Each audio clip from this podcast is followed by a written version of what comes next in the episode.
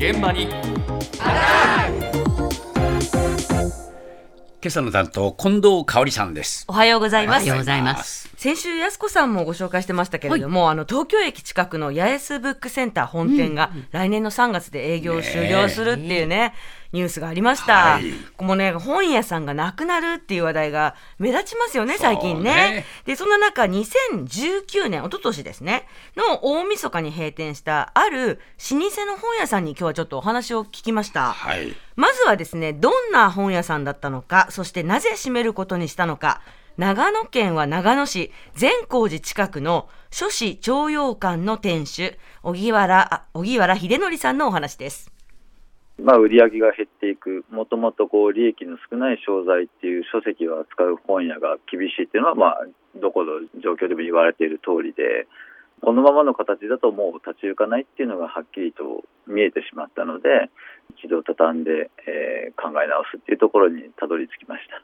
家族3代でうちをご利用いただいたってお客さんもたくさんいらっしゃいましたし、もう言葉にはちょっと表せないぐらいないろんな感情がありましたけれども、えー明治元年には本を扱っていました。あの書籍が流通する前からっていう形になるのかな。まだ記者もなかった時代なので、版木を手に入れて、こちらで印刷して、製本して売るっていうところから始めてました。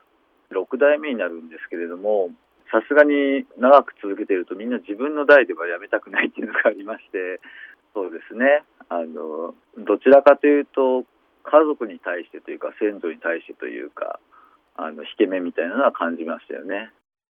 そりゃあそうだろうな。驚きます自ね。分のところでっていうのなうん嫌だよな。嫌です。誰だってな。しかも創業明治元年。ねえ汽車が走る前からだよって。そうだ、150年の歴史に。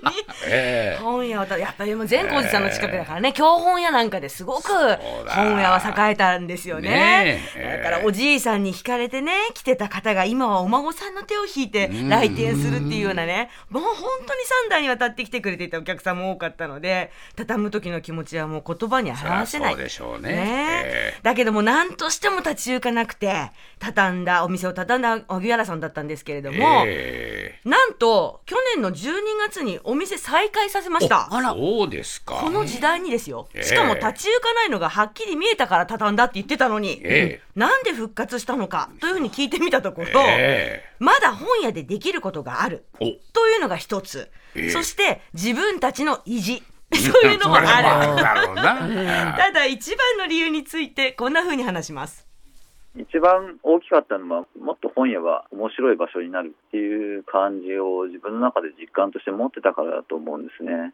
アマゾンの台頭だったりとか、活字離れって言われてますけれども、その面白さとか楽しみ方っていうのを本屋はちゃんと入れてきただろうかって思った時に、本屋ってなかなかそういう一般的な小売と違うお店の形態だったと思うんですね。本も自分たちで選ぶというよりも、問屋から来るものを棚に並べていたし、あの出版社、問屋、本屋っていう本を流通させる関係性の中で、自主性を本屋は失っていたところがあるし、そこに甘えてた部分もあると思うんですね。でそれをこう自分たちの自主性を取り戻すっていうところで、本屋がもっとユニークになるし、個性が発揮されるし、面白い場所になるっていうふうには考えてました。もう一度こう本当の商売っていう部分で物を扱っているものの良さとかをちゃんと発信していくことができればお客様にもそれが伝わるんじゃないのかなっていうふうには考えてました。なるほど。ね、このお店に並べる商品に対する自主性がなかったかもというまあ流通の問題ってのは常につきまとってたね本っていうのはそうなん業界は。ですよね。ああ。そうだから例えばドラッグストアとかコンビニなんかで考えても、渋谷と巣鴨だったら同じお店でもラインナップ違うなんていうのは当然あったことですから、ええ。確かにそう考えると一般的な小売とは少し違ってたのかもしれないなとは思うんですけれどだからこそでもまだまだ本屋さんは変われる余地があるはずだというふうに荻原さんは考えた。じゃあ今度は自分が並べたい品物全部並べてんの、そういうことなんです。自分で選んでその良さをしっかり伝えていこうとしています。ええでもちろん書籍ね利益が少ない世界なのは変わらないので、はい経営的に厳しいのは変わらないんだけれども売上は以前と比べて実は今7倍から8倍ぐらいそんなになってんの？なっているんです。へで、でそれはね、上がりは少ないんですよとは言ってましたけど、えー売れてるってことだよな。そうです。だから客層や売れ行きの本などにはっきり変化が出て手応えを感じている。だな。そうなんですえというふうになってくると、じゃあこれはもう好みの洋服がある店に自分たちで行くってみたいに、好みの選書の本屋さんに行く。っていうふうにこれから本屋さんは変わっていくっていうことですか？というふうに聞いたらすで、にもう再構築は始まっていると言っています。本って今、年間8万点ぐらい出てるって言われていて、どれを選んだらいいかわからないっていうような状況ができてる気はするんですよね。それをある種僕らが、まあ、傲慢な言い方になるかもしれないけど、ふるいにかけるというか、選んでみて、これが面白いよ、これ長く読めるよ、手元に持っておいたらいいよねっていうような本を選んで置いておくっていうところから始まるのかなと思います。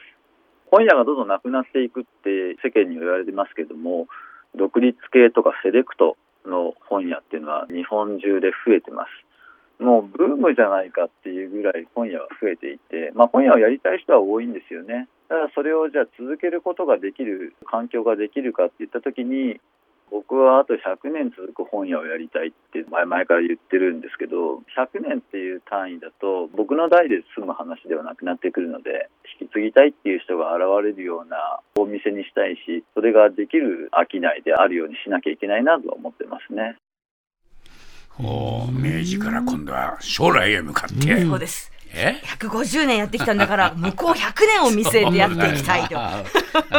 いうことなんですけど。そういう気持ちになれたっていうことだな。そうなんです、えー。そうなんです。まだまだ可能性はあると感じられているということなんですけれども、もう蔵書量みたいなことで言ったら、アマゾンみたいなものには絶対かなわないわけじゃないですか。えー。なんか同じ戦い方はしてはいけないっていうことにはもう気づいたと。で、日本中にだから当たり前にあった本屋さんは今大きく転換期を迎えて、えー再構築されたその新しいスタイルの本屋に生まれ変わって、えーしかも増えてきている。そうですか。そうなんです赤坂にも増えてるのかな？そう、赤坂、えー私赤坂は本屋なくなっちゃったんですよって。そうそうそう、なくなっちゃったじゃないか、ね。話題になってましたよね。ええ言ったんです、荻原さんに。えありますよ。えうん実は赤坂にも選書ですごく有名な双子のライオン堂さんっていうのがありますよ。あ、そうですか。ご存してたやすこさん。してたやすこさん。いえ知らないよね。ご存知なかったですかと言われてしまいました。いやいや、もう本当反省しました。こうやってね、わからないからないなんて言っちゃうわけですから。そうか。だから皆さんもしかして久しぶりにブラブラ歩いてみたら、ええ皆さんのところにもお好みの選書の本屋がそうですよね誕生してるかもしれませんよ。双子のライオン堂さん。はい。ああ、そうですか。ええ訪ねてみたいもんですね。